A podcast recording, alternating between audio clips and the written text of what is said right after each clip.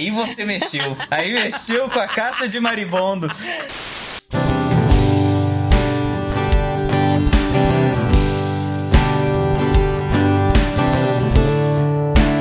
Começa agora o Meia Pantufa. Bom dia, boa tarde, boa noite, boa madrugada, pessoal!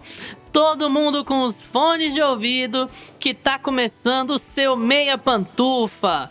Toda segunda às 5 da tarde, 5, 5 e pouquinho, no seu player favorito. E esse é o episódio 8.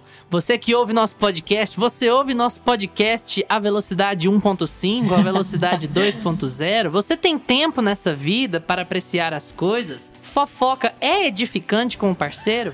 Enfim, eu tô aqui com os meus amigos Carolina Jordão Oi, gente. e Gustavo Azevedo. E aí, galera? E hoje eu tenho certeza que é um assunto que vai passar em branco, assim, pelas pessoas que ouvem a gente. Ninguém gosta, ninguém liga, ninguém dá moral pra isso. A gente vai falar da queridinha do público, da melhor sitcom de todas. E que ganhou na última quinta-feira uma reunião muito especial pelo HBO Max. Vamos falar junto, gente? Friends! Aê! Friends ganhou nessa última quinta-feira um especial pelo HBO Max. O que que é HBO Max? A gente vai abordar por cima também, pra você que não tá por dentro. Hoje a gente vai falar sobre essa reunião e, claro, a gente vai abordar sobre o que faz Friends ser tão querida pelo público quase 20 anos depois do seu encerramento. Vem com a gente que a gente resolve isso pra você em meia hora. So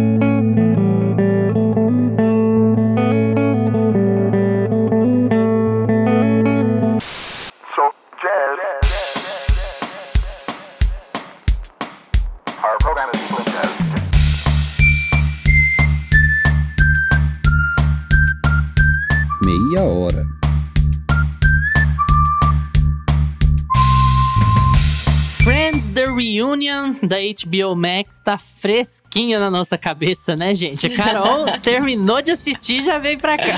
Faz cinco Gustavo minutos. que, que assistiu. Exatamente, Gustavo que assistiu há mais tempo, assistiu ontem, ontem à noite. A gente tá Ontem gravando aqui na sexta-feira, o episódio vai no ar na segunda. É, então tá bem fresquinho na cabeça de todo mundo aqui, né? Pra você que mora numa bolha e não conhece a história de Friends, Friends é uma série da Warner, que foi, entrou em exibição pela NBC nos Estados Unidos, mas ela é produzida pela Warner. Ela começou em 94 e ela segue a vida pessoal e profissional de seis amigos aos seus vinte e poucos anos que estão vivendo em Manhattan, Nova York. E fala, usando as palavras da própria Martha Kaufman, que tá no episódio, a autora, é, o melhor resumo é que esse é um período da sua vida em que os seus amigos são a sua família, são as pessoas que você tá vendo o tempo inteiro, são as pessoas que estão em volta de você que te compreendem, digamos assim, né? Carol, é, como que foi esse episódio de reunião pra você, Carol? O que, que você achou? É, eu achei diferente porque eu confesso que eu não vi trailer nenhum. Eu não segui a linha do Gusta, que gosta de assistir trailers antes de ver as coisas. Só do Gusta. eu fui bem crua assistir e eu tava esperando algo roteirizado e atuado, eles terem continuado a história. E ele vai para uma linha mais documentário, né? Então, houve uma quebra de expectativa, mas eu gostei. Eu achei que ficou bem produzido. Eu gostei de como eles colocaram convidados e como contaram a história e relembraram as coisas que acontecem nas temporadas. Achei que foi bem, ficou bem legal. Eu achei que tinha que ser do jeito que foi, assim. É, que foi, do jeito que tinha que ser. Eu sou o rei, né, de fazer isso. É, foi do jeito certo. Nossa, eu achei muito bom é, a experiência como um todo. É, eu acho que a chance de da gente assistir um projeto roteirizado, ah, o Friends depois de tantos anos, e a gente acompanhar a vida deles depois, poderia ter sido um deslize tremendo, o que Sim. não aconteceu. Então foi um, um calorzinho no coração que a gente recebeu. Achei muito gostoso assistir isso. A gente chora, a gente ri de novo com eles. E é muito bom ver eles juntos de novo. Sim. Muito legal. Eles foram muito, Muito inteligentes, né, em não, não tentar fazer um episódio roteirizado, porque a chance de estragar acho que era bem maior do que estragar o que, o que fizeram, né, que é mostrar os bastidores, mostrar os atores, humanizar os atores, né, que às vezes a gente só assiste a série e não fica sabendo muito, assim, das pessoas por trás, tanto atuação quanto produção, né. É, vamos desmontar parte por parte esse episódio. É, eu gostei também. Eu achei muito bom. Achei um trabalho muito. Como é que eu vou dizer? Um trabalho muito honesto, muito direto com, com relação a- ao, ao legado de Friends pra televisão, né? A gente vai falar um pouquinho sobre essa ideia de legado também um pouco mais tarde, mas eu gostei muito. Acho que o Gustavo sintetizou bem. É, foi como tinha que ser. Séries que são muito bem sucedidas, elas costumam ter na sua última temporada algum mini semi-documentário, episódio sem roteiro, falando sobre backstage, falando sobre equipe, sobre a direção e tudo. Então esse episódio teve essa cara. Teve uma cara Sim. de, olha, vamos falar aqui sobre essa série quase 20 anos depois do encerramento dela. E a gente não vai falar sobre ah, os novos projetos do pessoal, ou nós vamos fazer eles reencenarem coisas que eles faziam quando eles tinham 23 anos de idade. Nós vamos falar sobre a série, falar sobre como essa série impactou as pessoas, como as pessoas absorveram ela à época, como as pessoas ainda, ainda absorvem ela, né? É uma coisa muito interessante que eu queria destacar foi eu confesso pra vocês que eu fiquei bem assustado quando eu vi os créditos antes do episódio sair e eu vi aquela quantidade de gente. É, era uma coisa assim, ó. Eu não tinha medo. Acabar com Eu não tudo, tinha. Eu não tinha medo era- quando saiu. Ai, Eu falei, Gustavo. nossa, eu falei, a hora que tinha aquele tanto de gente, eu falei assim, gente, é óbvio que vai ser participação especial pequena. Eles, eles não vão fazer um show da Lady Gaga. Não tem porquê você colocar um show, um show da Lady Gaga no, no, no especial de Friends, sabe? No- na reunião de Friends. Mas quase Just- teve, né? Então, Aquela mas parte não é. dela é no uma- episódio é muito longa. Vamos Não, sabe por que eu acho que. Então, aí já. Aí você mexeu. Aí mexeu com a caixa de maribondo. Porque essa cena, eu acho assim, essa reunião, ela foi nostalgia pura. Ela Foi. é uma hora e quarenta de nostalgia batendo na sua né? cabeça. Aula da saudade. A ela dá... e o que eles reencenam, porque assim, o Luiz chegou a falar que ah, eles não reencenam, mas eles reencenam, eles tentam colocar eles em, em cenas semelhantes, né? Tipo assim, em momentos nostálgicos muito semelhantes ao que eles passaram ali, por mais que é, não tenha sido roteirizado. Tem a. Tem um momento que eles vão pra mesa ler os roteiros, que eles não precisam atuar é, de corpo, eles só falam mesmo, né? Mas tem alguns momentos, por exemplo, o joguinho que eles fazem lá de adivinhação, é, que, que tem as. que é um. É um jogo que teve no episódio, que é aquele episódio que eles trocam de apartamento e tal. Sim. É uma reencenação pra poder trazer os elementos novos, pra trazer nostalgia, nostalgia traz nostalgia. E quando E vem a Lady talvez Gaga, seja o melhor. é, dá pra gente discutir, claro, mas talvez aquele seja o melhor episódio de Friends. É um dos melhores, com certeza. gente, né? Que é o da troca do apartamento e tudo. Esse é, bom. E aí, quando vem a é Lady. Gaga no, no episódio, eu acho que, tipo assim, também trouxe essa questão do, do, da nostalgia. Porque tem uma cena exatamente igual àquela, que chega uma cantora que exagera, Uhum. que canta muito melhor que a Phoebe, e, sabe? E aí eles explodem aquilo, chamam um coral. E porque eles podem, porque já não é mais o mesmo universo, a gente tá vendo outra coisa. Sim. Então eu achei demais como eles inseriram os É, não, convidados. Eu, eu achei legal também. Eu achei a cena longa, que- aquela lá. E eu me senti um pouco de falta de, tipo assim, olha, a Lisa até fala, não, eu vou encarnar a Phoebe pra tocar essa música aqui. Ela podia ter dado uma sacaneada maior na, na Lady Gaga ali naquele momento, sabe? Ter dado, É. ter visto ela gritando daquele jeito e ter rido, assim. O episódio todo tem um, aquele ar de... de de não me toque, sabe? Vai todo mundo se abraçar e todo mundo falar que todo mundo é talentoso, todo mundo é lindo, todo mundo é Sim. maravilhoso. E é assim, é, é uma coisa chapa branca, digamos assim, né? mas assim, mas, mas legal, não, tô, não é uma crítica ao projeto como um todo. Inclusive, acho o projeto muito bem dirigido, vamos combinar. Sim. Sim. Ele tem uma fluidez muito grande. Ele faz a gente não se incomodar com o James Corden tá lá. Porque. ah, Vocês queriam o Jimmy mas Kimmel? enfim. Ah, eu, acho o Kimmel melhor do que o James Corden, mas assim. É, ele, eu, não, pra quem gosta dele, ótimo. Pra quem não gosta dele, ele Ah, não mas atrapalha a fala- fluidez do fala programa. a verdade, sabe? você queria o Jimmy Kimmel. Não, eu não fazia questão de ninguém específico, pra te falar a verdade. O Jimmy Kimmel não estaria, né? Porque Mas ele é. precisava, precisava ter alguém ali. É, é Não, que- claro, claro, claro. Da forma que eles pensaram, precisava ter. Eu acho que o Jimmy Kimmel ia ser uma ótima opção, inclusive. Eu adoro ele. Mas aí é, mas pessoal ele, também. ele, é- ele é de outra, de outra emissora, né? Ele não trabalha pra Warner. Sim, sim, sim. Se Mas é só por. todo mundo ou trabalha pra Warner ou pra Disney, né? Tipo assim. Porque talvez, talvez a gente trabalha, É, tem que olhar na carteira pra ver. Eu, eu falei isso até esses dias aqui. Daqui a pouco eu vou comprar um pastel ali na rua, aqui na minha cidade. Falar, ah, não, essa loja aqui é da Disney. A Disney comprou ela semana passada. Eu acho, como eu tava falando, a fluidez do episódio é muito legal, é muito interessante, porque ele não, não te cansa, ele apela pra, pra nostalgia. é, com frequência e fazer aqueles paralelos, os paralelos do Table Read, colocar as cenas do Table Read com as cenas originais. Nossa, foi perfeito. Ficaram muito bons. Aquilo ali é uma escolha de, de, de condução de, de episódio Sim. inacreditável. Assim, Uma edição muito, ótima também, né? Sim. muito legal, muito, muito interessante o, o trabalho que eles fizeram ali, né? É, tem algum detalhe específico que vocês queriam comentar? Alguma coisa que vocês acharam muito legal do episódio e tal? Eu, a minha parte favorita foram essas que você falou. Acho que foi o que eu mais ficava ansiando e esperando voltar essas cenas de, de Table Read e comparando com as coisas antigas.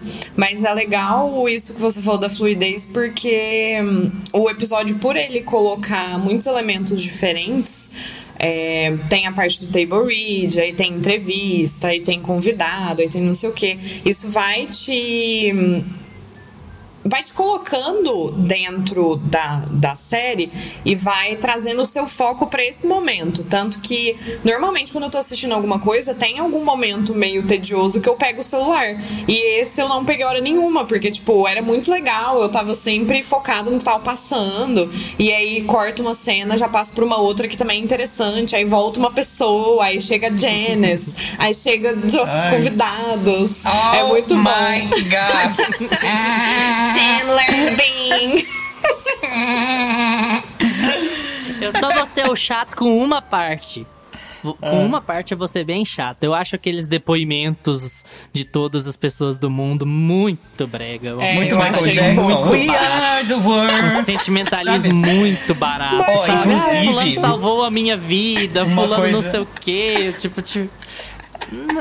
Uma coisa que eu achei ok, disso. Legal, a gente gosta, a gente adora, a gente ri, mas não. Mas não é pra precisava, tanto, né? Você não precisava apelar pra, pra É. sentimentalismo pra fazer as pessoas É gostarem do episódio e fazer elas refletirem o impacto que Friends tem na, na, no- na vida delas, assim, né?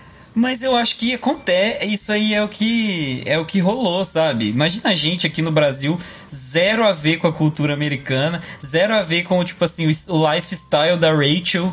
Que, a gente tem a ver com o lifestyle da Rachel? E a gente se relaciona 100% com o que ela tá vivendo. Então, eu acho que é legal eles terem mostrado o, o- o impacto TV de americana, não, TV americana nunca escapa disso. Você vê um episódio de The Voice e você vai ter três, quatro dessas. Todo mundo tem uma história trágica e tal. É o jeito que, que eles estão acostumados a trabalhar. Não chega a estragar o episódio, mas eu acho que é um ponto baixo do episódio, sabe? E eles acabam. é, eles não falam dos close errado que eles fizeram na série, né? Eles vão só pincelando as coisas boas, porque Friends a gente sabe que hoje em dia, se a gente olhar em retrospecto, as questões que a gente levantou.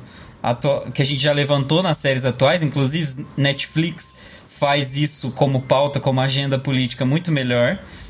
que a gente já conversou certeza. aqui em outros episódios. Será que a Friends não gente algum dia fazer. nessa vida vai se encontrar e não mencionar Netflix? Não tem como, né? episódio. Não tem como. É, é Mas eu acho que é gigante. interessante isso que você tá falando sobre pauta da Netflix mesmo. É como que a Net... comparar com o jeito que, a, que Friends trata. é, trata esses assuntos. Sim. Eu acho esse negócio de pauta muito. Como eles trabalham certas pautas, muito relevante. Acho que a gente pode. A gente falou um pouco sobre isso no episódio da semana passada, sobre encarar as coisas com os olhos de seu tempo. Pode parecer que não, mas os anos 90 foram há muito tempo. Então, assim, o jeito como eles abordam, como se abordava certos assuntos na TV era radicalmente diferente. E eu acho que a gente não precisa ficar se debruçando sobre questões. Ah, as questões que Friends tem, porque elas são muito claras para o público mais jovem que gosta, mas que gosta sabendo fazer essa distinção sobre ah, não tem por que fazer piada com o fato da Mônica ter sido gorda ou as Aham. insinuações sexuais com Chandler, que é a gente vê isso em toda sitcom que, que começa a ter episódios demais. Quando o roteiro vai ficando meio preguiçoso, você vai caindo em certos clichês e tal. A, a feminilidade do, Chan- do, do Chandler é ótimo.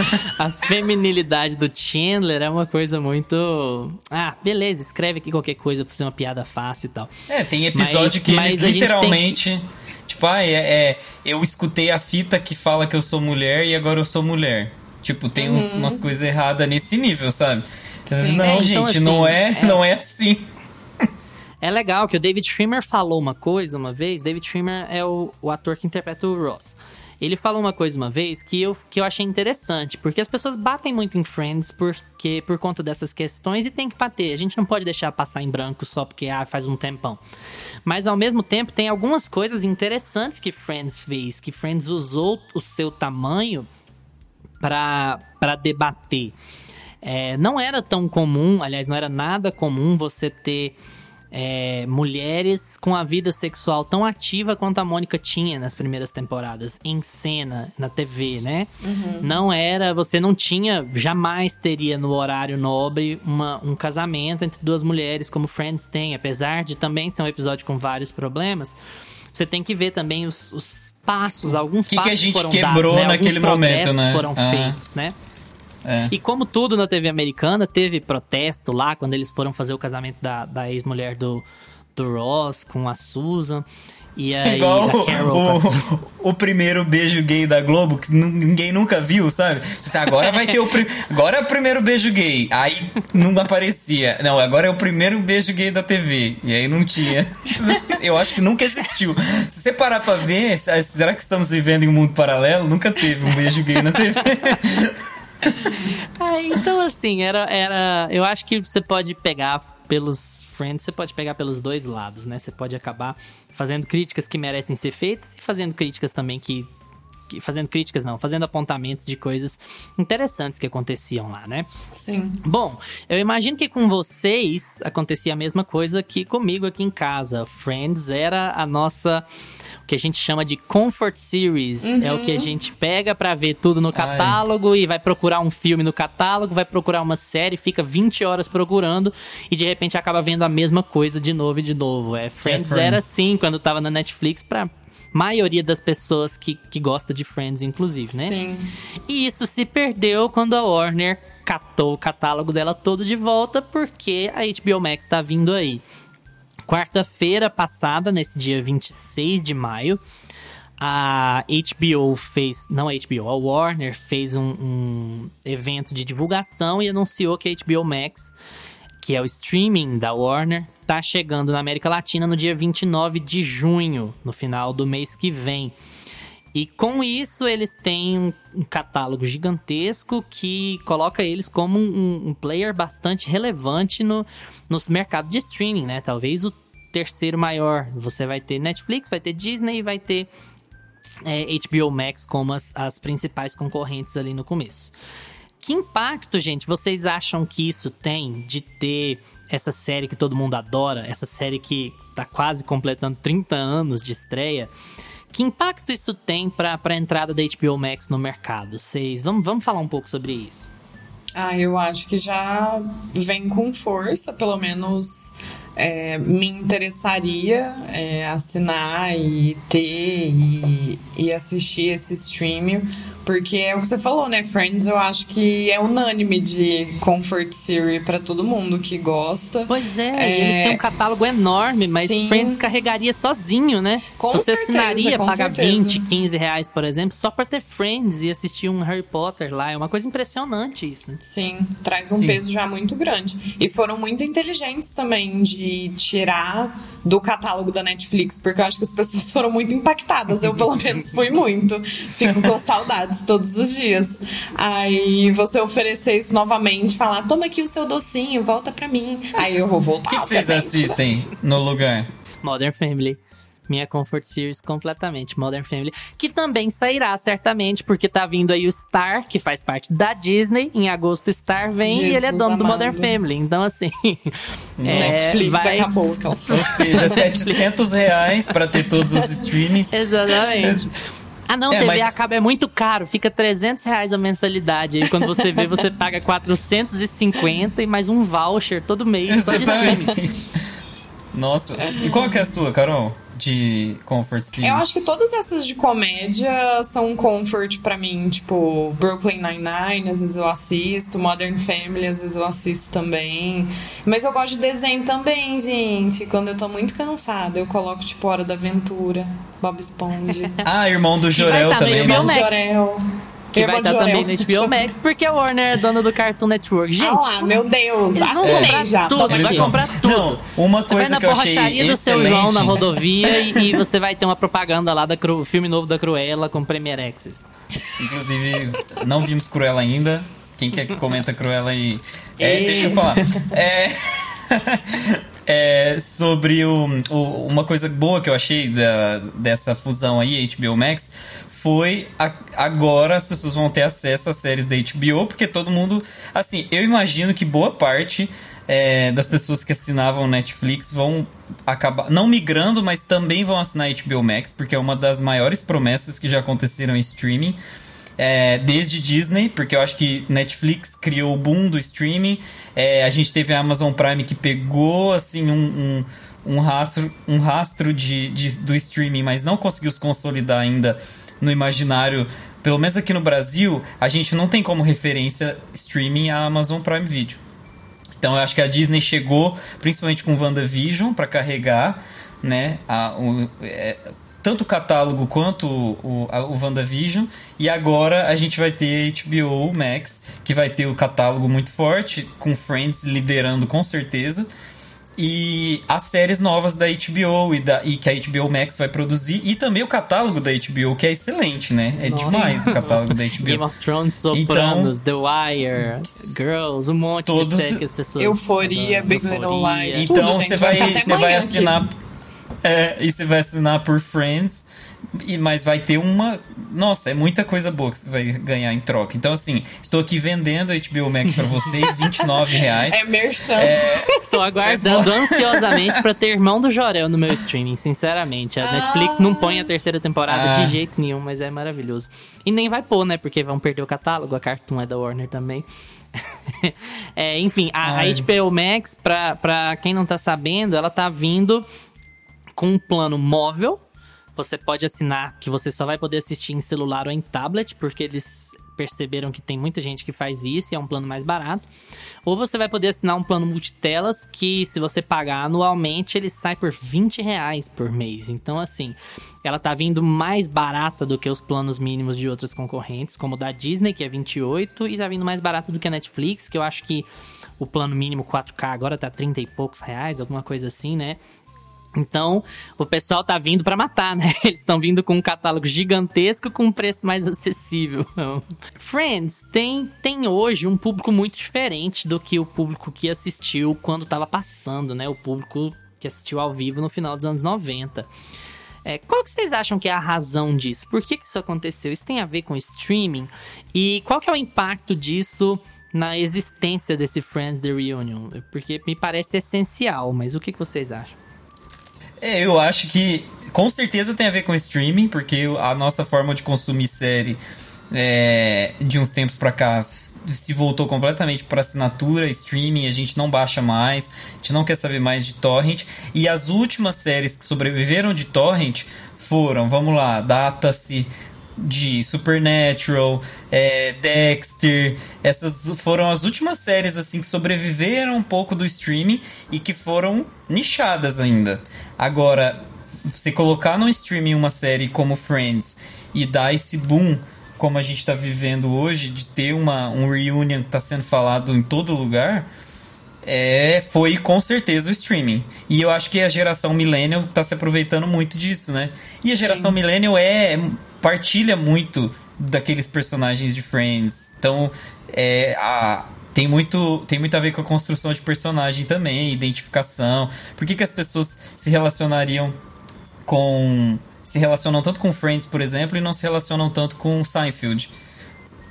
É, é uma dinâmica diferente. Friends é- são amigos que estão ali dividindo apartamento, que estão começando a profissão ralando. É, um, um já tem a vida financeira estabelecida, então você já tem as- os seus amigos que têm uma, uma vida financeira já estabelecida, mas você já tem outros que estão do zero, e tem a hippie. Tem, tem- tipo assim, é um grupo de amigos tão diverso que as pessoas, eu acho, os millennials começaram a se identificar muito com isso. E você faz isso, né? Ah, eu sou muito a Rachel, ah, eu sou muito Ross. Guardadas as devidas É é muito proporções, é muito, isso. o que a, a Stephanie Meyer faz com Crepúsculo, né? Não comparando a qualidade. Não, não comparando a qualidade. tem, tem gente que adora Crepúsculo, tem gente que não gosta, mas assim, Crepúsculo tinha um público Hum. majoritariamente feminino e adolescente. Então, pra esse público, ela escrevia muito bem, porque o que que é a protagonista dela? A protagonista dela é uma personagem altamente acessível. Porque ela tem todas as inseguranças, Tonta. todas as incertezas, ela tem aquela paixão platônica de longe e tudo. E Friends, eu acho que Friends faz esse sucesso tão duradouro muito por causa disso, porque você consegue, como você falou, Augusto, você consegue muito se, se ver naqueles personagens, na dinâmica daqueles personagens. Por muitas vezes é, é um pouco passa da conta, né? Porque a sitcom precisa dos exageros, da infantilização e tal. Mas Sim. em outros momentos você consegue muito se identificar. E isso é tudo muito bem desenhado, porque quando você tem uma série que não tem um protagonista, tem seis, é muito fácil você você se identificar, porque você vai ter traços muito diferentes ali, né? Você pega ranço de um, mas você tem outros cinco que vão te manter assistindo, que você vai gostar. E, Ah, beleza, eu sou muito Mônica, porque eu tenho toque. Ah, eu sou muito Aham. mu- muito Ross, Sempre porque eu sou achar. nerd, ou porque eu tenho- faço muita besteira, sabe? Eu sou muito Joey porque eu como demais. Tipo assim, você pega os, os arquétipos, você pega os arquétipos simples, coisas que, que todo mundo tem, sabe? E você faz com que as pessoas se conectem com aquilo. E o texto é bom, né? Na maior parte do tempo, o texto é bom. Muito bom. Então isso faz não, total e quando não é né? bom, quando não é bom, tem um, um trecho ainda que eles falam sobre isso. Eles falam assim: olha, a gente tinha textos bons, e quando o texto era absolutamente simples e absolutamente trivial, a gente tinha um elenco incrível que estava tão à frente dos personagens, que sabia tanto o que estava fazendo, que eles entregavam a comédia. E comédia é isso, é você entregar o humor no cotidiano, nas, nas coisas triviais da vida, né? E, essa cena que eles falam lá, né, no reunion, que é uma cena que eles estão subindo um sofá na, na escada do prédio e não teria graça nenhuma se não fossem aqueles atores, se não fossem eles entregando os personagens que eles entregam. Nossa, Friends é muito bom, gente, sério. É pra quem ainda mesmo. não viu, veja, por favor. É, que ainda não viu, vai estar disponível no streaming dia 29 de junho. A gente fazendo jabá pra HBO Gold, pra HBO Max aqui. Pra quem não Tá paga a maravilhoso, gente, né? É, fazendo jabá pra quem não paga. Mas enfim, vai estar disponível. Mas eles, eles, são, eles se pagam, né? Porque a propaganda é o conteúdo É, o deles. catálogo então, é enorme, assim, né? paciência. Você tem Game of Thrones, É. você tem Harry Potter, você tem Friends, então assim. E ainda tem todas as produções Tirando- originais que virão, né? Então você tem uma outra. É, é um catálogo que vem pra é- matar. Isso é engraçado porque, por exemplo, a gente teve o revival de Friends. Será que a gente vai ter um revival de alguma outra série do catálogo da HBO? Tipo Game of Thrones, Sopranos, É, vai. é, Enfim, vamos ver, né, se a gente vai ter ou não. Ou talvez de alguma série da HBO que tava esquecida e, a- e, e tá com temporadas andando e às vezes vai ter um, um boom, né? Porque a gente tem Westworld, a gente tem é, Succession, a gente tem muitas séries rodando da HBO que agora vão ter, várias pessoas vão ter acesso. Isso, vai, vai mudar muito o, o patamar das séries da HBO, né? É, vamos só torcer pra que não aconteça o que acontece com a Netflix, né? Você produz em excesso, a qualidade cai. Não tem, não tem jeito, não tem como não falar isso, né? Porque a HBO sempre foi conhecida. Isso não a Warner, a HBO sempre foi conhecida por ter dinheiro sobrando e por investir pesado em histórias verossímeis, em histórias boas, com profundidade, histórias bem feitas, que tem um caráter mais cinematográfico, né? A gente imagina que isso vá continuar. Quem parece que tá querendo tomar esse tipo de caráter é a Apple TV Plus, tem feito séries muito no, na, no caráter, na onda de HBO, sabe? Mais esteticamente mais, Sim. mais cinza, mais, mais bonitas e tal. Só que aí você tem esse catálogo enorme da Warner e eu imagino que eu vá acess- ah, que eu vá assinar HBO Max mesmo, porque eu imagino que vocês todos também, né? Porque assim, Com é, certeza. é um, é um catálogo que vai que é muito importante. Mas assim, vamos voltar um pouco pra Friends. A gente acabou falando muito mais de HBO do que É. de Friends. É, teve uma coisa muito legal no episódio que eu, que eu tava falando sobre fluidez. Eu queria falar especificamente sobre os convidados.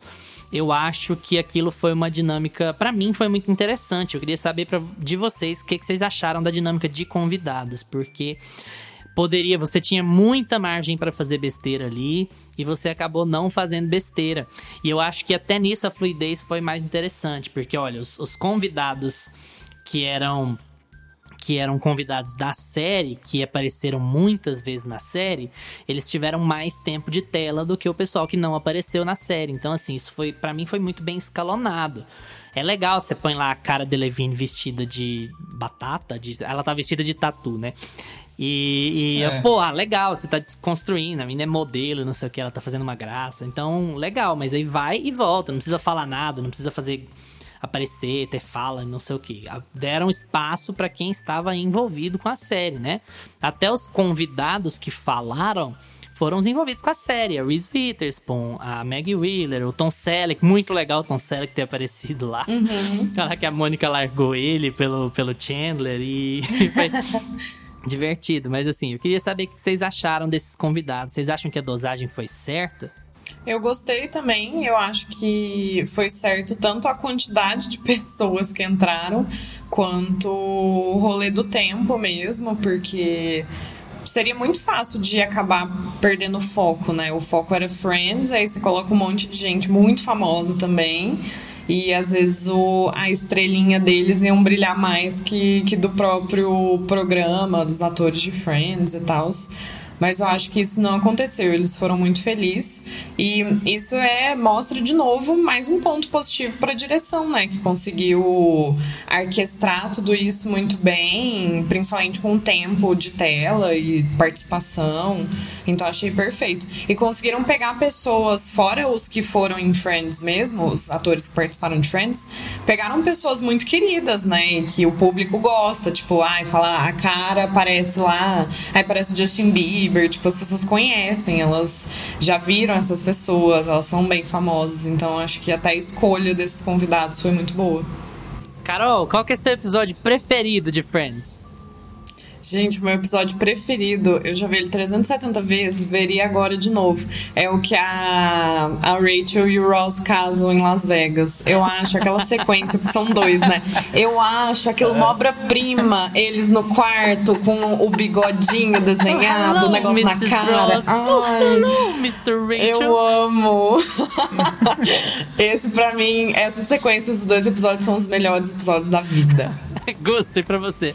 Ai, que vontade de assistir, sério. Tá, tá vindo aí. É, nossa, eu acho que o, o do Na. Eu gosto de todos os episódios que o. Eu gosto de todos os episódios que o Ross tá meio afetado, assim, sabe? Que ele dá uns gritinhos e tal. Eu acho muito legal. Então o Nag e o, o que eles descobrem lá, que é o que inclusive eles Da do comentam na, na, na reunião, né?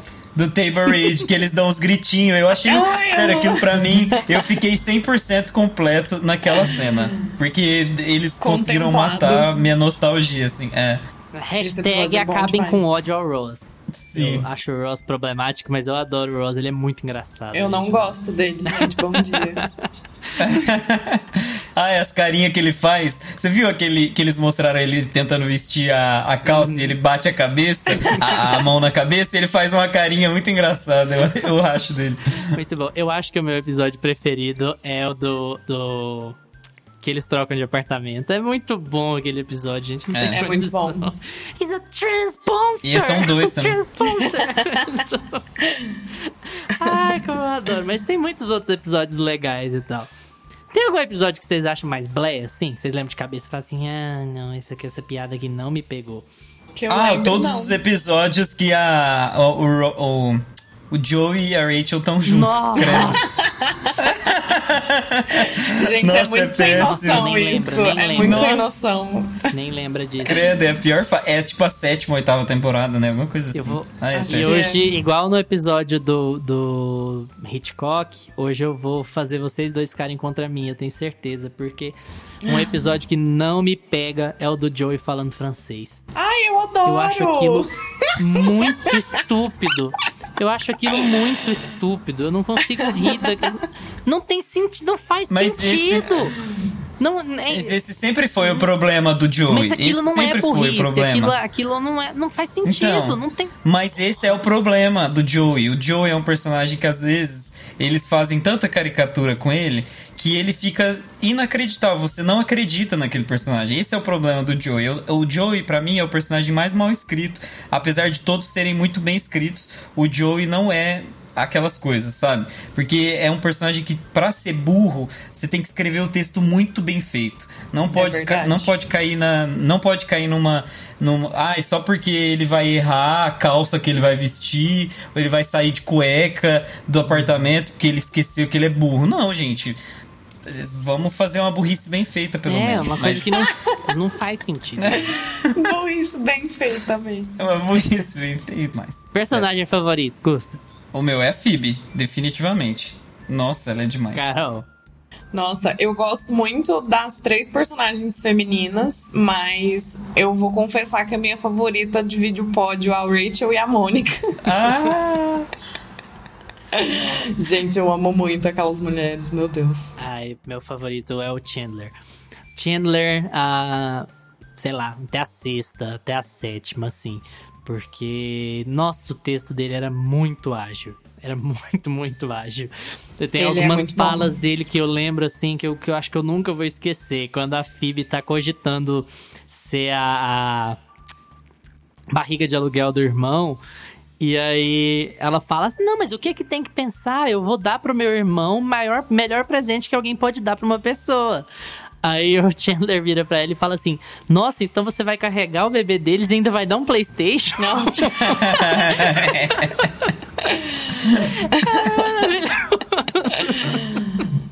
Ah, entre outros grandes momentos, né? Mas tá bom. Friends vai estar disponível de volta no catálogo de todo mundo na HBO Max, que estreia em 29 de junho. Até lá, se você quiser arranjar outros meios de assistir os episódios, eu não vou te julgar, nem Carol nem Gustavo, tá bem? Se você não viu ainda, compensa ver, é muito divertida, é muito agradável. Ah, tem alguns probleminhas, vamos dizer, mas quem não tem, né? São 10 anos indo ao ar. A criatividade não. E quem não tem?